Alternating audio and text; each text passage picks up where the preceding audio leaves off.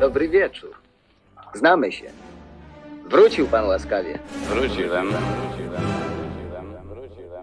Dzień dobry, witajcie w kolejnym odcinku podcastu Powtórka z Mułka, czyli podcastu, w którym co tydzień analizuję i interpretuję twórczość filmową jednego z najważniejszych reżyserów w historii polskiego kina z okazji setnej rocznicy jego urodzin. Dziś zajmiemy się dwoma dziełami, właściwie jednym samostanowiącym o sobie dziele, czyli Spacerkiem Staromiejskim, a także dziełem dodatkowym, dziełem realizowanym w ramach Polskiej Kroniki Filmowej, jednocześnie z ogromnym przymrużeniem oka, czyli wydaniem numer 52 z roku 1959, wydaniem, które zostało nazwane kroniką antyjubileuszową polskiej kroniki filmowej, który, gdzie Andrzej Munk zaskoczył, że w ogóle tym tematem się zajął. Spacerek Staromiejski będę opowiadał i omawiał w szerszym kontekście wraz z moją gościnią, Patrycją Muchą, już za chwilę. Tym razem szybkie jednak podsumowanie tego, czym była kronika antyjubileuszowa.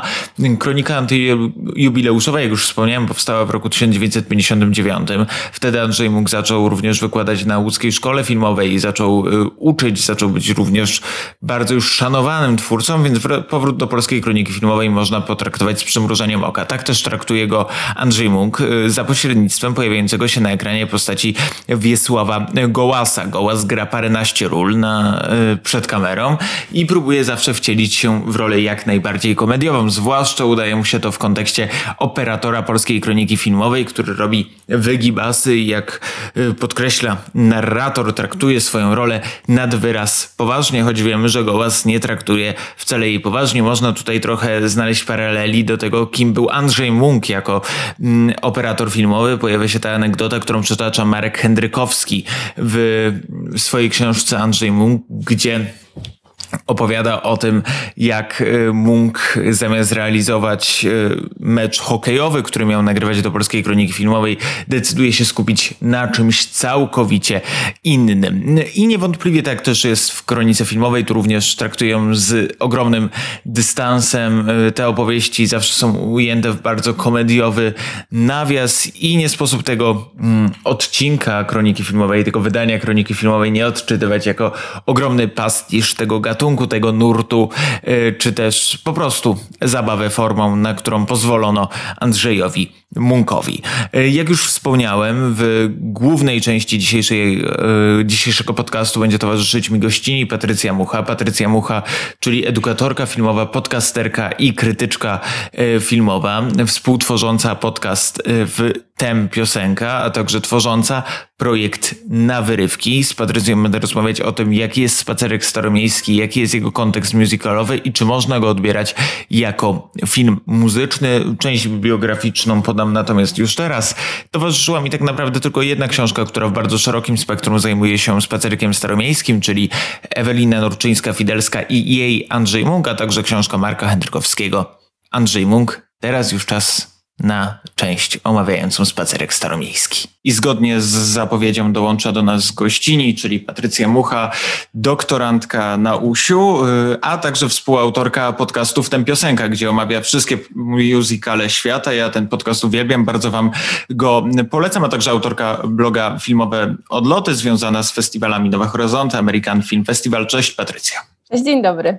Y, zaprosiłem Cię, bo swego czasu y, zupełnie przypadkiem stwierdziłem, że faktycznie lubisz spacerek staromiejski i jeszcze nigdy mi się nie tliła ta myśl, żeby zrobić podcast o Munku, ale wydaje mi się, że spacerek staromiejski, to możemy powiedzieć z pełną świadomością tego, nie, powie, nie pojawiający się prawie w żadnej monografii, jest bardzo nietypowym wyborem na film munkowski, który się poleca. Czemu spacerek? To jest w ogóle ciekawe. Ja mam wrażenie, że ja uważam ten film za arcydzieło e, i jest to strasznie smutne, że bardzo mało na ten temat jest dostępnych źródeł i mało materiałów, bo no nie wiem, weźmy taką pałę ze sprawowania Żana Vigo. To jest rzecz, która jest bardzo e, obpisana i szeroko dyskutowana. Ja wiem, to jest Jean Vigo i to są Francuzi, ale jednak chciałabym, żeby spacerek staromiejski był bardziej e, oglądany, bo to też jest coś, co mm, jest dosyć wyjątkowe jeśli chodzi o kino polskie. E, Tadeusz Lubelski nazwał to e, kino dokumentu artystycznego w czasie, kiedy, kiedy tworzono filmy Szkoły Polskiej, takie klasyczne, historyczne bardziej, opowiadające trochę innymi środkami. E, no to też obok były takie eksperymenty na gruncie właśnie artystycznym. I spacerek staromiejski wydaje mi się fantastycznym eksperymentem, który też działa narracyjnie i działa emocjonalnie. To jest fantastyczne, że on działa na dwóch polach, zarówno eksperymentu formalnego, jak i emocjonalnej wiarygodności. I ja ten film poznałam dlatego, że robiłam wideoeseje o polskim kinie i Sebastian po prostu, mój narzeczony Sebastian Smoliński, polecił mi po prostu ten film, powiedział, kurczę, to będzie świetny o mieście. Ja go nie znałam też wcześniej i byłam zszokowana, że w ogóle Munk już po swoich e, dosyć dużych sukcesach fabularnych, pełnometrażowych, zdecydował, że będzie chciał zrobić coś krótkometrażowego w tej materii jeszcze. E, więc lubię ten film właśnie dlatego, że jest arcydziełem małej formy i tę małą formę, krótki metraż traktuje na poważnie. Właśnie dwie kwestie, które są ciekawe. Po pierwsze, Andrzej Munk zawsze darzył sympatią komedię czy, czy filmy ciepłe. Jego mój ulubiony Niedzielny Poranek uważam za, za cudowną komedię i nie, bardzo niedocenioną z drugiej strony krótkometrażówkę, która również rozświetla urok warszawski i uważam, że jest równie warszawska co spacerek staromiejski, choć nie skupia się na konkretnych miejscówkach, ale niewątpliwie jest, jest, jest czymś niezwykłym. Ale patrząc na filmy Andrzeja Munka po Eroice, w której jednak nie spełnił swojego najważniejszego celu, za który stawiał kino, czyli definiował kino jako miejsce dla rozrywki, dla szczęścia. Dlatego na przykład bardzo nie lubił włoskiego neorealizmu, bo stwierdził, że widzowie nie odnajdują w nim radości, a stwierdził, że kino powinno tą radość dawać. Wydaje się, że tu się pojawia spacerek staromiejski i później zezowate szczęście, gdzieś takie domknięcie w ogóle całej jego opowieści o rzeczywistości, oczywiście naznaczonej październikiem 56 roku i wiem, że o tym będziemy mówić, ale również y, tą muzyką, która dla Andrzeja Munka była bardzo ważna. Ale zanim do muzyki, bardzo ciekawą kwestią jest zaliczenie tego filmu, z którym ja się po raz kolejny już po raz wtóry nie zgadzam, bo zawsze z niezrozumiałych dla mnie powodów, może ty będziesz mi w stanie je bardziej rozjaśnić, y, Spacerek Staromiejski, jak i Niedzielny Poranek, mimo wszystko w mojej opinii bardzo fabularne filmy, często nazywa się dokumentami, a wydaje mi się, że tutaj no średnio można mówić o dokumencie. Nie wiem, czy po prostu nie funkcjonowała wtedy nomenklatura jako film krótkometrażowy, fabularny, ale nazywanie Spacerku Staromiejskiego jednak bardzo eksperymentalnego filmu, może film eksperyment, dokumentem raczej nie jest chyba na miejscu.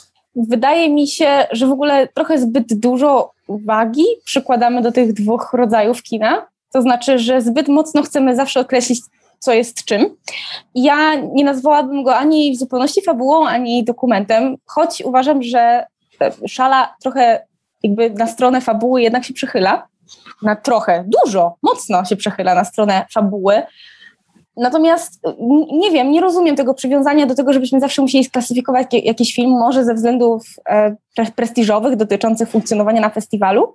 Ale dla mnie jest też coś e, ciekawego z, ze sposobu, w jaki mógł pracuje, absolutnie, może nie absolutnie ignorując, ale nie przejmując się takimi jakimiś elementarnymi zasadami Mm, kreowania mm, dokumentu i kreowania fabuły i różnymi sposobami na kreowanie tych dwóch rodzajów. Więc y, uniknę odpowiedzi, nie nazwę tego w żaden sposób, nie, nie spróbuję się ustosunkować do, e, do konkretnej strony, e, ale to ta nazwa e, kino dokumentu artystycznego wydaje mi się dosyć ciekawa. Taka do polemiki, ale jednak, e, jednak ciekawa to, co właśnie Tadeusz Lubelski w historii kino polskiego zaproponował. Pierwszą ścieżką, którą chciałbym zaproponować przy spacerku staromiejskim, zamiast, zanim dojdziemy do stricte muzyki, jest jeszcze kontekst Munka, który co ciekawe zarówno w Niedzielnym Poranku, jak i w spacerku staromiejskim, jako że to są te dwa filmy, którym mówił, że chciał się bawić kinem w wywiadzie ze Stanisławem Janickim, zakładam, że można je gdzieś spajać w definicji. I sam Munk mówił, że to są dwa filmy, w których się pojawia na ekranie w niedzielnym poranku jako zaspany pasażer. Tutaj widzimy go znacznie dłużej, bo dzwoni w budce telefonicznej, w swoich włosach, w swoich legendarnych okularach i główna bohaterka próbuje go zaczepić, wygonić z budki telefonicznej. On się na to irytuje, ale wydaje mi się, że gdzieś jest to ciekawy również eksperyment pod względem tego, że spacerek bardzo mocno mówi o tym, co powstaje w Warszawie, czyli Warszawa się odbudowuje, ale również pokazuje powstanie filmu, pokazuje reżysera, ale w pewien sposób pokazuje również naukę tego, jak żyć na nowo, bowiem naukę muzyki, muzyki, która była dla Munka bardzo ważna. Czy uważasz, że również w kontekście tego będę cię chciał podpytać o edukację filmową, a spacerek staromiejski, czy uważasz, że można faktycznie uznać spacerek jako taką pewną naukę kina? Wydaje mi się, że tak. Krótkie formy w ogóle są bardzo dobre do nauczania kina, dlatego że one bardzo ekonomicznie często wykorzystują narzędzia i formuły filmowe i różne techniki. Tu to jest jeden z tych przykładów filmu, który wykorzystuje bardzo mocno subiektywizację dźwięku i perspektywę mentalną, tak? Subiektywizację nie tylko percepcyjną, czyli to, jak ta dziewczynka słyszy świat, ale też to, jak e, ta subiektywizacja e, wpływa na jej obraz mentalny, czyli jak ona projektuje swoje emocje na ten świat.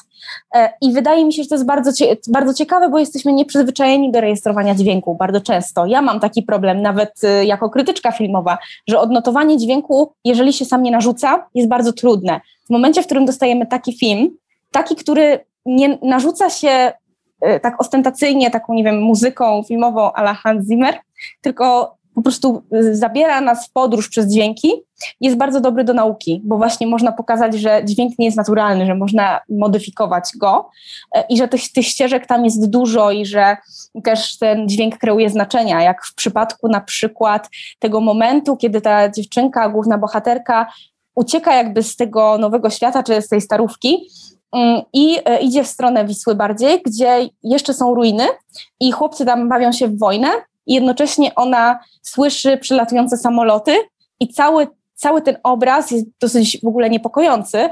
Sprawia, że projektuje jej się ten obraz mentalny wojny, który, które był, która niedawno dopiero się skończyła e, i ona z przerażeniem ucieka z tego miejsca. Tak? Czyli właśnie pokazanie, że przylatujące samoloty w różnych kontekstach znaczą różne rzeczy. Mogą oznaczać podróż, ale mogą też oznaczać nalot. To w ogóle jest ciekawe w kontekście jeszcze niedzielnego poranka, że w niedzielnym poranku mieliśmy taką idealistyczną wręcz Warszawę. W sensie wszyscy byli szczęśliwi, pogodni, kierowca autobusu był radosny, konduktorka była radosna, wszyscy się cieszyli, co najwyżej byli gapiami, którzy zapomnieli wysiąść z e, autobusu i nagle pojawia nam się rewers sytuacji, czyli widzimy, że Warszawa powstaje, ale znalazła się e, w rozsypce, coś co dokonała czarna seria, czarna seria, której Munk mimo bycia rewolucjonistą polskiego dokumentu dokumentów tych wczesnej połowie lat 50. w ogóle nie był częścią. Był, już przeszedł wtedy na stronę fabu i zrobił człowieka y, na torze. Ale a propos wyczulenia na dźwięki, wydaje mi się, że w ogóle dzieci w kinie, może też w prawdziwym życiu, są bardziej wyczulone na, te, na to, co obok nich, słyszą więcej, czują więcej.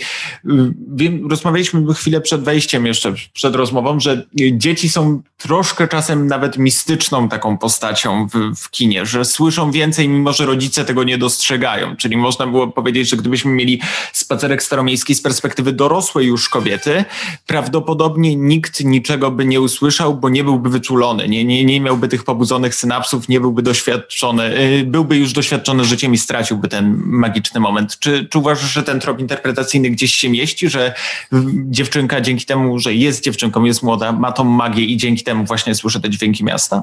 Tak, jak najbardziej. To jest zresztą dosyć powszechna cecha dzieci w filmach. E, tak jak mówisz, to znaczy, że e, my na ekranie obserwujemy ich percepcję świata, która jest dużo bardziej taka synestezyjna e, i dużo bardziej wyczulona na materię świata i na fakturę świata, ale też na dźwięki. I ja też porównałam i wydaje mi się, w moim wideo eseju porównałam i wydaje mi się, że to porównanie jest bardzo zasadne, bo Mm, bo film Munka powstał dwa lata, jeśli się nie mylę, po Czerwonym Baloniku Alberta Lamorisa i te filmy są do siebie bardzo podobne, to znaczy one są pełne dźwięków, ale nie ma dialogów, bo dzieci bardzo często nie potrzebują mówić, ale potrzebują dotknąć, posłuchać, przybliżyć się, a to nie, jest, to nie jest tylko ten przykład, e, bo podobną też taką dziecięcą perspektywę e, proponuje na przykład Jacques Tati w niektórych swoich e, filmach, gdzie też uwzględnia dzieci. I ten motyw właśnie poznawania przez inne zmysły i nieracjonalizowania swojego doświadczenia, to jest dosyć powszechna cecha dzieci w kinie, ale w tym takim refleksyjnym kinie i w tym, które stara się gdzieś tam dotrzeć do doświadczenia dziecięcego. Pytanie, czy to jest prawdziwe doświadczenie dziecięce oparte, nie wiem, na wiedzy psychoanalitycznej i po prostu naszym dorobku, który mamy jako kultura? Czy to jest nasza dorosłych projekcja na temat tego, jak dziecko widzi czy słyszy? W ogóle zresztą nieprzypadkowo mm, Andrzeja Munka często się porównuje, nazywa się go polskim Jacques'em Tati, również w tym kontekście, że mm, gdzieś, gdzieś są zbieżne. Zresztą wydaje mi się, że ta francuska myśl komediowa bardzo mocno kształtowała w ogóle jego wyobrażenie. On sam się do tego przyznaje, że uwielbiał René Claira, uwielbiał oglądać Jacques'a Tatiego, więc wydaje mi się, że gdzieś te przecięcia są wyraźne, ale zanim przejdziemy jeszcze do kontekstu musicalowego i muzycznego i dziecięcego, wydaje mi się, że ciekawym również jest kwestią takiej wyklęty film na zjeździe w Wiśle, ale bardzo ważny dla tej naszej rzeczywistości zaraz powojennej, czyli zakazane piosenki również przez muzykę, tutaj również przez piosenki, próbowały definiować e, powojenną Warszawę, powojenną stolicę. I to, co się, co się dzieje, od procesu odbudowywania, ale też, też nieprzypadkowo właśnie wykorzystywały piosenki z czasów wojennych przecież. I wydaje mi się, że czymś jest ciekawym w, w ogóle w filmach muzycznych definiowanie tej traumatycznej przeszłości, zbijanie ją z muzyką. Czy to jest jakiś trend w musicalu, który często się pojawia? Tak, to znaczy w ogóle odpowiadanie na kryzysy rzeczywistości, czy to przebyłe, czy dopiero nadchodzące, czy trwające, Dlaczego o tym mówię w bardzo różnych e, momentach, e, zaraz o tym powiem, ale tak, to jest e, w ogóle wtedy musical miał zawsze największą moc. Bo przypomnę, w latach 30. był największy kryzys i był największy boom musicalowy. Od lat, czy od roku 33 Freda Astera, ale też um, filmów Busby'ego Berkeleya, typu Gold Diggers czy Dames, które powstały rok później, czyli w 1934 roku. Mamy też um, odpowiedź musicalową na kontestację, jaka, jaką było Her, ale mamy też zapowiedź właśnie um, traum, czyli kabaret. E, zapowiedź, znaczy zapowiedź oczywiście ahistoryczną, tak? To znaczy, że mamy w latach 70. ze świadomością, co się stanie, oglądamy um, bardzo niepokojący numer muzyczny, który bez tej świadomości pewnie wybrzmiałby inaczej, ale zawsze gdzieś tam ten związek e, był bardzo bliski, to znaczy czuć, że rzeczywiście ludzie potrzebują um, nie tyle uciec, ale na pewno potrzebują um, jakby jakiegoś zupełnie odrealnionego doświadczenia. To nie jest wcale tak, że właśnie potrzebują ucieczki, bo to też nam pandemia pokazała, tak, że wcale nie zawsze dążymy do zupełnej, zupełnego eskapizmu, ale potrzebujemy innego świata. E, i innych, dlatego być może, nie wiem, Shadow and Bone zrobiło taką karierę teraz na Netflixie, bo potrzebowaliśmy innego świata, więc zdecydowanie tak, ta korelacja istnieje e, i muzyka bardzo często mm, była drogą do zaproponowania właśnie tego innego audialnego świata, ale też świata, w którym po prostu są inne reguły. W ogóle też wydaje mi się, że zazwyczaj, i tutaj jest rewers trochę u, u Munka, przynajmniej ja tego nie zauważyłem, może nie oglądałem spacerku zbyt wnikliwie, ale wydaje mi się, że zazwyczaj w tych filmach coming of age i nie mówię, że spacerek staromiejski, broń Boże, nie jest coming of age raczej, ale opowiada gdzieś o tej drodze, którą przebywa jakieś dziecko, które, które gdzieś dojrzewa i wyrusza na tę samodzielną drogę. To Karolina Kostyra w swojej książce o filmach coming of age opowiadała, że generalnie większość opiera się na, na drodze i główna bohaterka spacerku również tą drogę przybywa, ale najczęściej ta droga wynika albo z chęci zmierzenia się z jakąś traumą, wyruszają na przykład przeciw jakiemuś wrogowi, chociażby w to, albo po prostu y, uciekają z złego domu, gdzie są krzywdzeni. Po prostu ta podróż jest jakimś kontestacją y, rzeczywistości. Y, wydaje mi się jednak, że tutaj takiego jakby bardzo jaskrawego powodu ucieczki chyba w spacerku staromiejskim nie ma. To po prostu można było powiedzieć, że poszkolne wagary, gdzie, gdzie główna bohaterka poszukuje jakby tych, tych dźwięków miasta i poszukuje jakichś doświadczeń, czy się mylę? Wydaje mi się, że tak, że się mylisz. To znaczy, nie, nie powiedziałabym tego w ten sposób, ale, e, ale są wyraźne znaki, że dziewczynka nie chce wracać do domu. To znaczy, osoba, nauczyciel muzyki, który, którą ona obserwuje na początku, będąc w klasie, to jest ta sama osoba, do której ona wraca do domu.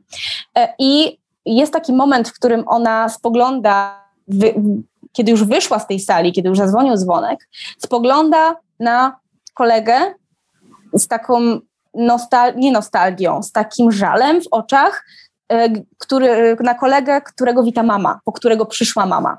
Ona jest sama, nikt po nią nie przyszedł. No i oczywiście bardzo niejednoznaczny finał, tak? To znaczy, że za zamkniętymi drzwiami przyszła, e, jakby dzieją się jakieś rzeczy, dzieją się jakieś płótnie. Mało tego, dziewczynka się bała wejść do domu. Czuć było, że coś jest nie tak e, z tym domem, czy z tą sytuacją, która tam się wydarza. Ona najpierw się boi zapukać, potem zmienia buty, tak jakby te, które ona przywdziała, to były właśnie jakimś, jakimiś trzewikami, e, niczym u e, Dorotki w Czarnoksiężniku z Oz, które pozwalają jej zupełnie inaczej wędrować po świecie i przed powrotem do domu ona ściąga te buty, zamienia z powrotem te poprzednie E, w, który, w których była, kiedy była w świecie realnym. No i mamy bardzo taki smutny obraz takiej, takiej dziewczynki w ogóle nieuśmiechniętej, takiej z kamienną twarzą, która wywiesza nam ten napis koniec, że wieńczy się film, więc moim zdaniem tego niepokoju trochę tam jest. Okej, okay, dobra, bo ja nie chwyciłem tego podobieństwa między nauczycielem a ojcem.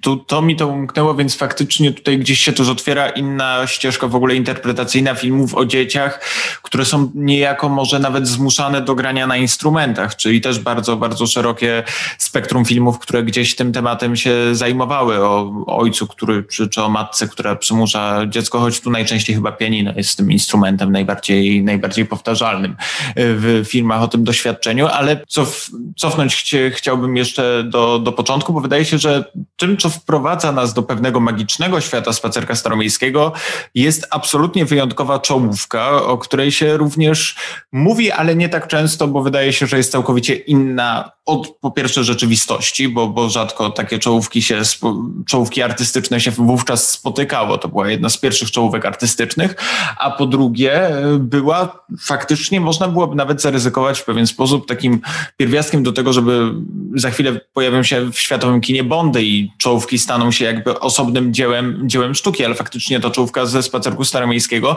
mogłaby być już stanowiącym dziełem, na którym nie warto było zasuwać tej kurtyny w kinie, tylko już należałoby, żeby ta kurtyna była odsłonięta. Tak, podobną czołówkę zresztą ma Nie lubię poniedziałku, inny bardzo zabawny film, jeden z moich ulubionych polskich filmów. I rzeczywiście ta czołówka przede wszystkim odwołuje się do tej sytuacji muzycznej, która się wydarza w filmie. To znaczy, jest taka sugestia, że ta dziewczynka mm, animowana skacze po literkach jak po pięciolinii. Niektóre litery wyglądają właśnie jak, jak nuty, ja się nie znam na nutach, ale, ale gdzieś to też przeczytałam, że, że chyba S jest, wygląda jak klucz wiolinowy um, i tak dalej. I rzeczywiście ona też. E, chciałam powiedzieć, że ona też tak wrzuca nas, e, jak to się mówi, in media res, sam środek tego świata. Bo kiedy ta czołówka się kończy, to my mamy ujęcie na skrzypce, takie nagłe, takie dynamiczne, że to nie jest bardzo płynne przejście, to nie jest płynne otwarcie i inscenizacja, która dałaby nam czas. Tylko to jest oczywiście krótki metraż, więc od razu wsiąkamy. No i też na pewno te wygięcia w kształcie nut wynikają z marzeń Andrzeja Munka. Wiem, że się powtarzam. Ci, którzy mnie słuchają, już pewnie tą historię słyszeli milion razy, ale trzeba powiedzieć, że Andrzej Munk był wielkim fanem muzyki klasycznej, a pierwsze, pierwszą pensję wydał na gramofon bajka do jego ulubionych y, kompozytorów należeli Prokofiew i Handel, więc gdzieś y, w ogóle marzeniem Andrzeja Munka, i to zawsze podkreślał, było stworzenie całego uniwersum filmów o muzyce klasycznej, chociażby o warszawskich baletnicach. O nich chciał chciał tak naprawdę opowiedzieć przed człowiekiem na to, że po prostu Stawiński, yy, przepraszam, przed Eroiką, a Stawiński nie potrafił mu tego scenariusza napisać, bo dla Stawińskiego nadal gdzieś doświadczenie wojenne było znacznie ważniejsze, ale niewątpliwie Munk nacechowany jest muzyką i zwraca ogromną uwagę na dźwięk również w polskim kinie. I wydaje mi się, że tu gdzieś y, te dźwięki, których on poszukuje w świecie za pośrednictwem swojej protagonistki, tak naprawdę poszukuje ich samo, samoistnie, bo to Munk zwrócił uwagę, że trzeba w dokumencie nagrywać dźwięk stuprocentowy, zaczęło o to walczyć, żeby zmienić w ogóle realia dokumentu, żeby, żeby gdzieś ten dźwięk był słyszalny żeby, i, i był stawiany jako wzorzec tego, jak powinien brzmieć dokument, więc wydaje mi się, że też gdzieś w spacerku staromiejskim mamy w ogóle taką miłość do dźwięku i miłość y, do muzyki. Zaryzykowałbym nawet, że gdzieś w innym świecie może spacerek staromiejski nazywałby się dźwiękami y, miasta i byłby przed dźwiękami y, muzyki, czy jednym z twoich ulubionych filmów, ale właśnie a propos... Nie, do... broń Boże. Nie? Jezus. Nie, nie, ja nie znoszę dźwięków muzyki, nie. Zapraszam a. tym samym do odsłuchania odcinka ostatniego z pierwszego sezonu o dźwiękach muzyki. E, natomiast y, nie wiem, może się wprawiłam już w hejtowaniu. Chociaż ja nie hejtuję filmów, ale może się wprawiłam po prostu z wysuwaniem działu w stronę dźwięków muzyki. Była zaplanowana akcja promocyjna w ramach mo mojej pomyłki, ale pytanie w każdym razie, bo pojawiła nam się Dorotka i wydaje mi się, że tutaj kontekst Czarnoksiężnika z krainy Os jest bardzo ważny, bowiem chciałem cię podpytać o w ogóle istotę dzieci w musicalu, postaci dziecięcej w musicalu, bo wydaje mi się, że dzieci się pojawiają dość często. Już wspominaliśmy o ich wyczuleniu na dźwięki, ale czemu w ogóle dzieci są tak częstymi protagonistami i protagonistkami filmów musicalowych? E, musicalowych. Dlatego, że oferują pewne takie unikalne doświadczenie nieinscenizowane, tak? To znaczy my wiemy, że numery musicalowe to jest rzecz zaplanowana, natomiast dzieci zawsze dostarczą nam pewnej spontaniczności. I tu polecam też fragment Marka Cousinsa z jego filmu o, o dzieciach, o filmie, o kinie o dzieciach. Tam jest scena, taka niepozorna scena przywołana z e, Spotkajmy się w St. Louis, gdzie Margaret O'Brien tańczy z Judy Garland i on właśnie pokazuje, jak w tym bardzo mocno wykreowanym i pięknym stylistycznie filmie mistrza w ogóle inscenizacji, mistrza stylistyki, czyli Vincenta Minellego, pojawia się niepozorna, bardzo spontaniczna scena, w której dziecko nie potrafi, nie pamięta układu, nie do końca pamięta piosenkę, nie do końca czai rytm, musi jej pomagać starsza siostra, ale ta Margaret O'Brien dzięki temu tchnie ducha, jakby takiej spontaniczności, żywości, no życia po prostu w film. I wydaje mi się, że też e, to jest jedna sprawa, to znaczy, że w piecie bardzo zaplanowanym one wprowadzają pewien element kontrolowanego oczywiście chaosu, bo można się zawsze spodziewać, że dziecko coś tam odwali przed kamerą, a po drugie, że dzieciom można oznajmić świat, a oznajmianie świat przez piosenki muzykalowe to jest jedna z najfajniejszych rzeczy. Robi to Fred Astaire na przykład w Easter Parade, w Paradzie Wielkanocnej, ale też Gene Kelly w On the Town, czy, e, jeśli dobrze pamiętam. Nie, Anchors Away tak mi się wydaje. To był, to był ten film. E, w Amerykanie w Paryżu zresztą też jest e, scena z dzieciakami. Mamy inne też filmy, które są poświęcone po prostu dzieciakom, takie jak Mary Poppins czy Ani. I tam po prostu jest, zachodzi taka relacja, że dzieci wprawiają świat w ruch. To znaczy, że dorośli zawsze muszą odpowiadać na to, co te dzieci, mm, co te dzieci robią, że one mają więcej odwagi, więcej też zadają pytań, na które dorośli muszą odpowiadać. Stąd mi się wydaje, że ta popularność dzieci w musicalu. Jeszcze chyba pojawia się taki wątek usprawiedliwienia niesamowitości, że gdybyśmy mieli postać główną starszą, wątpilibyśmy, że to wyczulenie jest możliwe. To też ten mistycyzm. A wydaje mi się, że gdy mówimy o bohaterce, to na przykład y, pewne zwroty, akurat w spacerku staromiejskim go nie ma, ale pewne zwroty, że to wszystko było sen, to wszystko było marzenie, albo że to wszystko były jakieś inne symboliki, a, a bohaterowie, których widzieliśmy na, na, ekranie, to tak naprawdę alegorie innych postaci z rzeczywistości jest bardziej usprawiedliwione ze względu na y, bujną wyobraźnię. I jeszcze chciałbym Cię zapytać o kontekst miasta w musicalu, bo czasem mamy mityczne krainy, jak w Czarnoksiężniku z Oz, a czasem to miasto brzmi. I który musical o brzmiącym miast, mieście był dla ciebie najciekawszy, tak najlepiej u, wypełniał miasta muzyką? Trudne pytanie, to znaczy tak nagle teraz sobie nie umiem przypomnieć. Oczywiście jest On the Town właśnie, czyli e, Nowy Jork po raz pierwszy, albo jeden z pierwszych razów, kiedy w, music, w musicalu lśni na ekranie jako, jako sam Nowy Jork, a nie zrekonstruowany. I to też jest w ogóle problem, że jednak musical, ten najlepszy musical, który ja kocham, to jest musical sceniczny, więc to są wszystko odtwarzane miasta e, gdzieś tam na zapleczach e, studiów. Wydaje mi się też, że w filmach muzycznych też to miasto bardziej wybrzmiewa, czyli w Gorączce Sobotniej Nocy, które ma absolutnie genialne otwarcie, ale też przykładem jest moim zdaniem nie do końca udany, ale mm, ciekawy The Wiz, czyli jakby kolejna wersja Czarnoksiężnika z Oz z Dianą Ross i Michaelem Jacksonem, w którym rzeczywiście następuje takie spacerowanie po Nowym Jorku i po Brooklynie i do, w różnych lokacjach e, i to też jest dosyć, dosyć ciekawe. Natomiast e, tak jak mówię, żebym teraz sobie przypomniała coś, co nie jest filmem muzycznym, ale musicalem, to mam, mam chyba problem. Musiałabym zerknąć znowu do mojej magicznej książeczki. To może autobiograficzny, y, magiczny, muzyczny rys Warszawy. Ja w Warszawie przez wiele lat mieszkałem. Ty w Warszawie mieszkasz, a przynajmniej często bywasz.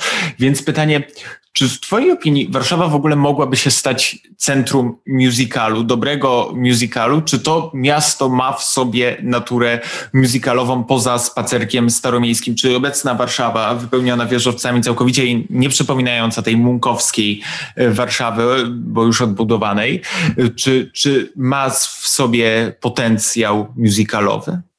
Ale oczywiście, w ogóle Warszawa jest tak różnorodna. Jako osoba, która tu mieszka dopiero 3 lata i poznaje ją sobie krok po kroku, ona mi się wydaje niezwykle fascynująca, bo każda dzielnica ma inną tożsamość, też przez to, że jakoś tam powoli te dzielnice niektóre były włączane. I na przykład e, Ursus, który można zobaczyć w Symfonii Fabryki Ursus, to jest w ogóle film częściowo musicalowy. I tam fantastycznie jest wykorzystany ten taki industrialny klimat w ogóle tych fabryk i też ten zwrot, te traktory, które tam się ustawiają w choreografii, przecież to jest coś pięknego. Z drugiej strony wyobrażam sobie taki skaterski um, musical, który się dzieje na Ursynowie wśród bloków z wielkiej płyty. E, z jeszcze trzeciej strony wyobrażam sobie taki rozkoszny musical w stylu Debbie Reynolds, y, który dzieje się gdzieś na Żoliborzu pomiędzy alejkami, albo połączenie Notting Hill i właśnie y, jakiegoś, nie wiem, Masz Wiadomość, tak? Czyli właśnie taki romantyzujący y, musical. Totalnie uważam, że Warszawa ma przestrzeń do tego. Jest bardzo, bardzo różnorodna i też to, co mi się zawsze w Warszawie po, po, podobało, to to, że ona wciąż jest um, podzielona tą, tą świadomością wojenną, że ciągle gdzieś widać, że ta wojna się jeszcze nie skończyła w Warszawie w pewnym sensie. To znaczy, że jakby ona oddycha nawet przez to, że oddycha wojną oczywiście, nawet przez to, że tak usilnie niektóre rzeczy starają się władze miasta zatrzeć. Tak? To znaczy ten, nawet na Muranowie, które jest, było oczywiście częścią getta warszawskiego, e, są takie elementy, które my wiemy, że powinny być odkryte, a są za, za, zakryte i tak dalej, i tak dalej. Więc wydaje mi się, że ta pęknięta tożsamość to jest coś, co jest stanie do eksploracji. W ogóle patrząc na spacerek staromiejski na Warszawę, ja tylko nadmienię, że czekam na musical o rapie ursynowskim, bo a propos skaterów by to w pełni wypełniło. Warszawski Ursynów to rzecz się tu dzieje i nie wiem, West Side Story między skandal ewenement molesty a PZ-em byłby bardzo fascynującą rzeczą, którą chciałbym zobaczyć na Ursynowie, jako osoba tam dorastająca, ale spacerek staromiejski w ogóle parę dokumentów, wspomniana Symfonia Fabryki Ursus, jeszcze by się muzykanci Kazimierza Karabasza nam tu pojawili. Pojawia się pytanie, czemu, kiedy mieliśmy tak znakomite muzyczne filmy, wypełnione, wyczulone na muzykę, muzykę właśnie Andrzeja Munka, właśnie jeszcze jego bajkę dokumentalną o Moniuszce, pojawia nam się Karabasz później, pojawia nam się Akademia Pana Kleksa, również bardzo dziecięco wyczulona na muzykę, wypełniona tą muzyką Jana Brzechwy i znakomitą kompozycjami Andrzeja Korzyńskiego. Co się stało po pierwsze z naszym dziecięcym musicalem i czy masz jakiś taki pomysł, czy może gdzieś przypuszczasz, czemu w ogóle w Polsce musical czy filmy muzyczne przepełnione muzyką są tak marginalizowane, może poza dwoma biografiami rapowymi, e, tutaj oczywiście proceder i Jesteś Bogiem, oczywiście poziom słaby, ale nadal jest gdzieś, gdzieś ten postulat muzyczny, czy może wszystko gra i córkami dancingu, czy czemu jest tego tak mało? Ja tylko powiem, że ja mam do Jesteś Bogiem wielki, e, wielki sentyment, bo ja się wychowałam dokładnie na tym osiedlu. Widać moje bloki w filmie, więc wiecie jak to jest. Zawsze to jest jakiś taki element, e, elementy, że człowiek trochę, e, trochę inaczej spogląda na film. Ale wydaje mi się, że z bardzo prostej przyczyny po prostu u nas nie ma tradycji musicalowej. To znaczy u nas nie ma tradycji teatru muzycznego. Wszystko, co się wykluwa do tej pory, to są kopie broadwayowskie i kopie muzyki musicalowej amerykańskiej. E, co mam na myśli? No to, że Broadway nie powstał sam z siebie, on powstał oczywiście z niechlubnej rasistowskiej tradycji minstreli, ale też z wodewilów, e, czyli obwoźnych show, które były obwoźne, bo trudno było mm, jakby w każdym małym mieście czy małej miejscowości e, dostarczyć teatr, to znaczy zbudować własny autonomiczny teatr, więc e, to była tak, tak był taki sposób e, artystów scenicznych, że jeździli po prostu po całym kraju i dawano im takie prowizoryczne sceny, na których oni mogli popisać się, i, czy rewie, tak, to wszystko były były gatunki y, tamtejsze też po prostu e, wynikające z tego, że no, mieliśmy migrację i po prostu każda kultura, która y, została tam siłą czy jakby zaciągnięta, czy po prostu ludzie tam przyjeżdżali z własnej woli, wnosiła do tej kultury jakieś ciekawe elementy muzyczne. I te elementy muzyczne były potem zagarniane, czy to muzyka rdzennych Amerykanów, czy to muzyka e, czarnych e, w Stanach Zjednoczonych. I to wszystko jakby zaowocowało tym, że dostaliśmy i jazz, i muzykę, najwspanialszą muzykę musicalową w postaci, nie wiem, Jeroma Kerna, tak, czy, czy Gershwinów e, i tak dalej, i tak dalej, a u nas jakby tej tradycji nie ma. U nas był teatr raczej kabaretowy, muzyka była też in, innego typu, mieliśmy dosyć jakby dużo bardziej konceptualne też podejście do pewnych y, takich scenicznych tworów i po prostu nie mamy tej tradycji i nie rozumiemy tej tradycji. Jako publiczność polska, oczywiście nie mówię, że nikt nie rozumie, ale że rzeczywiście też te, te nasze przywiązanie do realizmu, które było dosyć pieczołowicie podtrzymywane e, przez właśnie twórców szkoły polskiej, ale nie tylko, po prostu ten realizm, czy bardzo, bardzo mocna potrzeba osadzenia w rzeczywistości filmów sprawiła, że my nie rozumiemy też gatunków, które e, nie są e, osadzone w rzeczywistości, tak jak musical. W ogóle wydaje mi się, że też można wrzucić kamyczek do naszego krytyczno-filmowego ogródka y, w rozumieniu niezajmowania się pewnymi gatunkami filmów, które było bardzo obecne. Mam wrażenie, że nie w latach 50., 60., wtedy faktycznie te komedie się gdzieś wyciągano, ale gdzieś od czasów Barei, gdzie Bareje się na początku sprowadzało na, na bok, Chmielewskiego się sprowadzało do kina klasy C, mimo też znakomitych filmów, mam wrażenie, że bardzo zbieżnych, chociażby z niedzielnym munkowskim porankiem, gdzieś, gdzieś te echa widzę u Chmielewskiego. I później dochodzimy do sytuacji, gdzie tak naprawdę komedii się w ogóle nie rusza, nie recenzuje, nawet nie tylko nie w sposób negatywny, bo, bo tam od czasów być może Kadzewawy i oczywiście tragicznego filmu, w pełni zrozumiałe, chcę to podkreślić. Nie, nie będę bronić Kadzewawy, mimo tego, że warszawskie dźwięki miasta, ale takich dźwięków miasta nie chcemy. Ale e, jeśli chodzi o e, definiowanie krytyczno-filmowe, mam wrażenie, że jest gdzieś taka rzesza filmów, których w ogóle się nie ogląda i w ogóle się nie recenzuje, tylko one są w kinie i to jest, są filmy Patryka Wegi, filmy mainstreamowo-komediowe, których po prostu nie tykamy, zamykamy oczy, trochę jak na seriale w polskiej telewizji, też absolutnie arecenzowalne. Powiem już, jest dziesiąty sezon i każdy stwierdza, bo leci, leci, bo leci.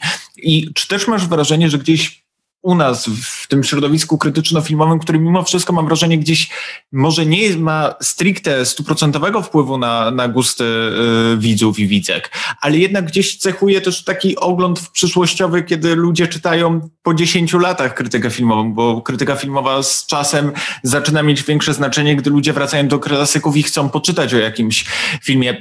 Czy brak opisywania musicali zarówno tych międzynarodowych, jak i tych polskich w sposób hiperpozytywny albo przynajmniej hiper y, ciekawy, jest gdzieś tą problematyką, z którą się zmagamy i przez to również nikt się nie wychowuje na musicalach, bo o musicalach nie piszemy? Tak, i to, to nawet też nie chodzi o, ta, o, o, to, że my mamy jakąś awersję, chociaż mamy. Bardzo się zawsze śmieję z tego elementarnego e, takiego negowania własnego zainteresowania musicalami, czyli jeżeli cokolwiek się pojawia, co wypada wypadałoby skomentować, to taka osoba mówi, nie lubię musicali, ale i to jest tak, jakby to było konieczne do zaznaczenia, że w tym kraju po prostu to jest dosyć oczywiste, że, że tych musicali się nie lubi. Podobnie jest z komediami. I mi się wydaje też, że e, mamy taki niedobór ze względu na to, że po pierwsze krytyka czy filmoznawstwo to były takie dosyć elitarne jakby aktywności. I ja do tej pory pamiętam tekst na studiach, który czytałam autorstwa Alicji Hellman, on jest chyba z 72 roku, w którym ona musiała bronić w ogóle idei zajmowania się filmem jako sztuką e, i dlaczego można zajmować się filmem jako sztuką i traktować go poważnie, co w ogóle dzisiaj wydaje mi się absurdalne. Dzisiaj mamy oczywiście też tą, tą elementarną e, awersję do popkultury, do wielu innych, do wielu innych rzeczy, więc też nie mamy tradycji rozmawiania o it kulturze popularnej, a musical jest kulturą popularną też, sensu stricto. A druga rzecz jest taka, że nie mamy wyczulenia na formę, e, a forma w, w musicalu jest widoczna, ale w komedii jest przezroczysta bardzo często. To znaczy, że jeżeli nas nie śmieszy, to my się też nie zastanawiamy dlaczego, a jeżeli śmieszy, to też się nie zastanawiamy dlaczego. I jest taka ogromna dziura w opisywaniu aktorstwa, w opisywaniu choreografii, opisywaniu fizyczności, materialności komedii, w opisywaniu kadrowania i tego, w jaki sposób przedmioty są ustawione, że to śmieszy. I to samo jest w musicalu, po prostu tak niska świadomość formy, e, która, która nie po prostu przekłada się na to, że my nie rozumiemy, więc odrzucamy, lub y, jakby konwencja nie jest jakby obeznana tak? To znaczy, że widzieliśmy w życiu może trzy musicale, więc stwierdzimy, że ich nie lubimy. Albo widzieliśmy w życiu trzy polskie komedie, więc stwierdzimy, że polska komedia nie jest dobra.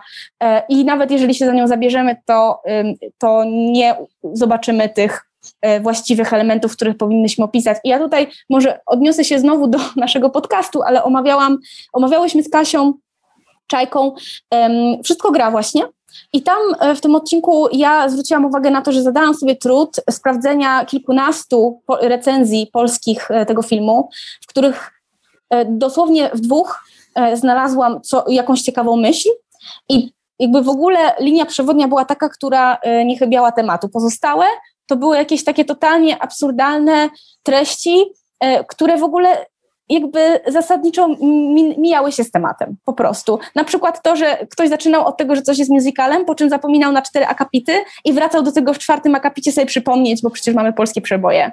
Więc no, do, o to w zasadzie, w zasadzie chodzi że ta gatunkowość jest u nas dosyć nierozpoznana, ale to w ogóle nie sądzę, że to tylko się w ogóle zamyka na komedii i musicalu. Myślę, że to jest w ogóle powszechna, powszechny problem. Poważne filmy umiemy analizować, e, nie potrafimy do końca sprecyzować maestrii gatunkowej. I do poważnych filmów lubimy również wracać w tym kontekście, co przedstawiamy i co stawiamy na sztandary. Dlaczego też mam wrażenie, Andrzej Mung jest zamykany tylko w eroice, no i może w zezowatym szczęściu, a nie sięgamy po te prawdziwe arcydzieła jak człowiek na torze, jak pasażerka. Ale myślę o Alicji Herman jest jeszcze jednym ciekawym tropem. Tu pewnie nie będzie nam dane w niego się bardzo mocno wdrożyć, ale też takiego pokolenia, które nie dość, że musiało bronić filmu, bo Alicja Herman broniła filmu jako sztuki, ale również przez długi czas, a przynajmniej przez pewien czas żyła w pokoleniu bez filmu albo w momencie, kiedy film nie był bardzo ważną sztuką. Dlatego pewnie Andrzej Munk tak bardzo pożądał i słuchał muzyki klasycznej, to ona go kształtowała, bo nie miał kina. Kino było dla niego tylko zawodem na początku, później emancypował się artystycznie, ale on nie ukrywał, że po prostu chciał zarabiać i lubił robić zdjęcia przed wojną, dlatego poszedł na, na filmówkę i dlatego też mamy na przykład wyczulenie na kontekst muzykologiczny, u, u Munka muzyczny, u innych y, autorów może na większy kontekst literacki, że część, częstsze adaptacje literatury, które się zdarzały w tych latach, oczywiście też wynikające z uwarunkowań produkcyjnych, ale mimo wszystko w tych latach 50., 60., dlatego że to były te lektury, które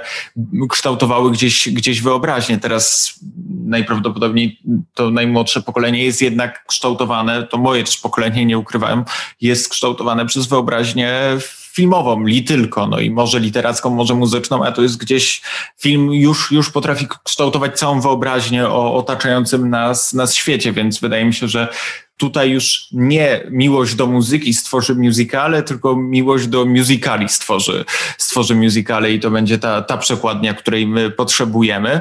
I miejmy nadzieję, że z nadciągającymi filmami, jak chociażby z innymi ludźmi, Doroty Masłowskiej, gdzieś, gdzieś ta, ten nurt musicali, chociażby może rapowych, gdzieś się prze, przemieści, będzie się pojawiać częściej również z, ze względu na, na inwestycje, bo to jest, nie ukrywajmy, bardzo ważne, żeby, żeby PiS również dawał, dofinansowywał projekty, które są bardziej odważne w tej formie. Ale na koniec chciałbym Cię zapytać jeszcze z perspektywy edukacji filmowej. Czego możemy się uczyć od filmów Andrzeja y, Munka, a właściwie czego na przykładzie Spacerku Staromiejskiego, co możemy wyciągnąć, jak oglądać aktywnie filmy, a nie tylko biernie, żeby, żeby również wyciągać z nich coś więcej niż tylko to, co widać na pierwszy rzut oka. Też y, właśnie to chciałam powiedzieć nawet zanim mówiłeś o tej edukacji, to znaczy, że wydaje mi się, że u Munka bardzo dobrze działa pewien podprogowy przekaz, e, który jest tak naprawdę bardzo poważny, ale jest ubrany czasami w taki, takie spojrzenie ironisty. Bo oczywiście mamy to spojrzenie ironisty w niedzielnym poranku, ono jest dużo bardziej takie eksplicytne, ale to, o czym powiedziałam w kontekście tej dziewczynki, e, nie tylko jej osobistej historii, tego, że ona rzeczywiście ma jakiś problem, który sprawia, że ona nie chce wracać do domu, albo że ucieka od swojego ojca, z którym prawdopodobnie miała wracać do domu, tak, do tego, do tego mieszkania. To, że jest obok to miasto, które jest bardzo niepokojące i oglądamy w ogóle dzieciaki, które najprawdopodobniej wyrosną na pokolenie, które tą wojną będzie skażone, bo one się dalej bawią w wojnę. To jest chwila po przecież, to znaczy to jest, no to jest y, ile? 14, nie, to jest 58, 13 mm, lat. Mm, I to wcale nie jest taki, taki odstęp, tak? Jeszcze też te zniszczenia wciąż są, jeszcze te rodziny są rozbite przez tę wojnę i te elementy się tam pojawiają i one się pojawiają w taki sposób, który nie jest dydaktyczny. To znaczy nie jest um, po prostu, rozumiesz, takim filmem o wojnie, z którego mamy wiedzieć, że wojna jest zła, bo my wiemy, że wojna jest zła, ale pokazywać właśnie to, że i dzieciaki właśnie bawią się w wojnę, e, albo że dziewczynka boi się wracać do domu. I to jest wszystko ubrane w taki lekki, e, czasami sztafaż, a jednak dużo jest tam takiej gorzkiej e, refleksji. I stąd to mi się wydaje po prostu uczyć młodych widzów i młode widzki pewnego czujnego spojrzenia. To znaczy, że do kina trzeba podchodzić z uważnością, e, a nie wyłącznie z fabularnym zainteresowaniem tego, co się wydarzy między bohaterami, ale też co się wydarza w tym świecie, jak ten świat na nich wpływa. I stąd właśnie ten spacerek wydaje mi się no, szalenie ciekawy, e, też w tym budowaniu relacji społecznych. Moją ulubioną sceną jest e, ten moment, w którym dziewczynka podchodzi do okna szewców i spogląda na nich, kiedy oni ciężką pracą tworzą buty, też szorują te buty i ona chce do nich dołączyć jako młoda osoba, dołącza na swój sposób. I to jest pokazanie po pierwsze na przykład takiej międzypokoleniowej, mm, międzypokoleniowego połączenia, ale też docenienia pewnego rodzaju ciężkiej pracy. E, I bardzo dużo tam jest takich wątków. Wydaje mi się, że, to, że mógł po prostu, był jednym z tych polskich reżyserów, który, który, który potrafił nauczyć naprawdę zniuansowania, a nie, że tak powiem, wbijał do głów. To ostatnie pytanie, które chciałbym zadać wszystkim moim gościom, y, bo do pasażerki będą mi towarzyszyć goście w odcinkach powtórki z Muka, jako że jesteś pierwszą gościną, jako pierwsza odpowiedź na to pytanie. Y, Powtórka z Munka powstała, żeby wyjaśnić założenie tego pytania. Powtórka z Munka powstała również dlatego, żebyśmy po pierwsze znacznie wnikliwie omawiali karierę każdego reżysera, żeby pokazać, że jest to jakaś droga, a nie pojedyncza wyrwa w całym życiorysie, tylko każdy zalicza jakiś rozwój, czasem się autocytuje, a czasem jak to Andrzej Munk, co podkreśla Krzysztof Zanussi, yy, który studiował Munka, co ciekawe, Munk był jego, był jego wykładowcą na łódzkiej szkole filmowej. Krzysztof Krzysztof Zanussi powiedział, że jedną z niewielu rzeczy, której się nauczył w łódzkiej szkole filmowej jest właśnie myśl Andrzeja Munka, żeby nigdy nie ścigać się z samym sobą. Dlatego na przykład Munk nie wracał do tematyki, którą już raz podejmował, prawie w ogóle, może poza kolejarskim słowem i człowiekiem na torze. I y, bardzo chciałem pokazać Munka jako człowieka wielowarstwowego, jego karierę i gdzieś zastanowić się po pierwsze, jak od, można go odbierać współcześnie, jak należy go odbierać współcześnie, a po drugie, za co należy go pamiętać, co było w nim takiego właśnie wyjątkowego. Wiem, że po części odpowiedziałeś na to przy, przy mówieniu o edukacji i o spacerku, ale czy masz jakąś taką jedną rzecz albo parę rzeczy, parę myśli, za które chciałabyś, żeby faktycznie do Munka po pierwsze wracano i go oglądano współcześnie, a po drugie, za co fajnie, fajnie byłoby go umieścić w dyskursie filmoznawczym, ale również po prostu dyskursie szkolnym, dyskursie międzyludzkim? To myślę, że z jednej strony to będzie obca właśnie wielu um, perspektywa uwzględniająca bardzo różne e, stanowiska. To też jest ciekawe, że jednak Munk był um, twórcą lewicowym i jednocześnie niekomunistycznym, albo przynajmniej odżegnującym się w pewnym momencie od tego komunizmu, o czym pięknie opowiadałeś e, w pierwszych odcinkach.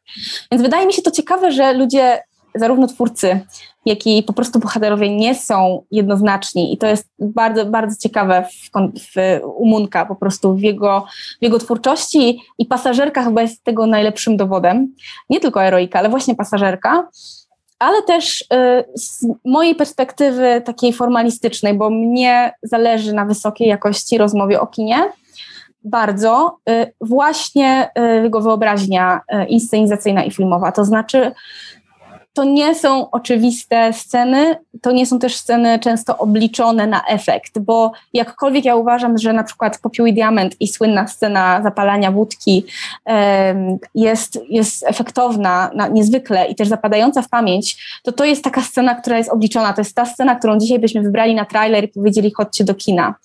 A Munk tych scen wcale nie miał tak dużo. To znaczy jego wyobraźnia pracowała troszkę inaczej, nie, nie był efekciarski w ogóle, być może dlatego mnie się o nim dzisiaj pamięta i mnie się go ogląda, ale jego wyobraźnia była jakby szalenie płodna i też wydaje mi się, że to, jak on traktuje dziewczynkę w spacerku staromiejskim, na przykład rozplątując jej włosy, y, sygnalizując, że ona się teraz czuje bardziej swobodna, dając jej tą czerwoną wstążeczkę, która jest atrybutem dziecięcości w kinie, e, bo czerwone przedmioty to jest coś, co dzieci w kinie uwielbiają i bardzo często są obdarzane właśnie tym kolorem. I też y, jakby to spojrzenie na, tą, na twarz tej dziewczynki, regularne rejestrowanie jej reakcji, ale też takie ujęcia, które nie do końca my możemy odczytać. Ja wciąż mam, się zastanawiam nad ujęciem, w którym y, dziewczynce leci łza. I zastanawiam się, że to tylko dlatego, że ona się boi psa, bo to mi się wydaje przekonujące. I jakby każda ta, ta twarz, każdy ten moment, on oznacza coś innego, jednocześnie ja nie jestem w stanie bardzo prosto wpisać żadnej emocji, żadnego znaczenia. I wydaje mi się, że ta wyobraźnia sprawia, że te interpretacje mogą być bardzo różne i że Munk jest po prostu bardzo, bardzo y, płodny, jeśli chodzi o, o znaczenia. I też tylko a propos strony formalnej, to jest reżyser, jak już każdy podkreśla, y, z jego współpracowników nie, nie spotkali się w tych czasach Szkoły Polskiej z reżyserem, który był tak przekonany o istocie kadru, że żaden kadr nie jest przypadkowy i żaden kadr nie jest jednoplanowy, tylko to, co się dzieje na drugim, na trzecim, na czwartym planie, wszystko jak wygląda, nie dzieje się bez przypadku. Tutaj to doświadczenie operatorskie Munka po, po również drugim fakultecie w szkole filmowej, ale przede wszystkim po prostu wyczulenie wizualne, które gdzieś mu towarzyszyło już od czasów architektury na UW, było dla niego bardzo, bardzo ważne i to jest faktycznie widoczne i, i fakt, mam wrażenie, że po prostu Munk jest jednym z niewielu tak bardzo wyczulonych na stronę formalną reżyserów historii polskiego kina i za to mu chwała. A jeśli byście chcieli, bo nie ukrywam, że powtórka z Munka była również inspirowana cyklem Patrycji, ale nie podcastowym, a wideoeseistycznym. Jeśli chcielibyście też się dowiedzieć znacznie więcej o polskim kinie w różnych autorskich koncepcjach i konwencjach, obejrzyjcie koniecznie dostępny na Vimeo i na e, Facebooku cykl na wyrywki. Możecie go nadal znaleźć, możecie również tam poczytać i poedukować się filmowo. Jeśli jesteście edukatorami bądź edukatorkami filmowymi, możecie znaleźć koncepty lekcji, gdzie, gdzie możecie również nauczać o polskim kinie, bo o polskim kinie bardzo warto rozmawiać, nawet jeśli jesteśmy ograniczonymi na przykład tylko dwoma monografiami konkretnego twórcy, warto podejmować ten temat i gdzieś poszukiwać konkretnych znaczeń i współpracy współczesnych odczytów. Dziękuję Ci bardzo, Patrycjo, za wzięcie udziału w naszej powtórce. Ja dziękuję bardzo za zaproszenie. Było mi niezmiernie miło, bo nie ukrywam, że też zawsze bardziej lubiłam Andrzeja Munka niż Andrzeja Wajdę. Jako, y, że łączy się w tym sentymencie, dziękuję Wam za wysłuchanie tego odcinka i do usłyszenia za tydzień. Ja nazywam się Maciej Kędziora, a to była powtórka z Munka.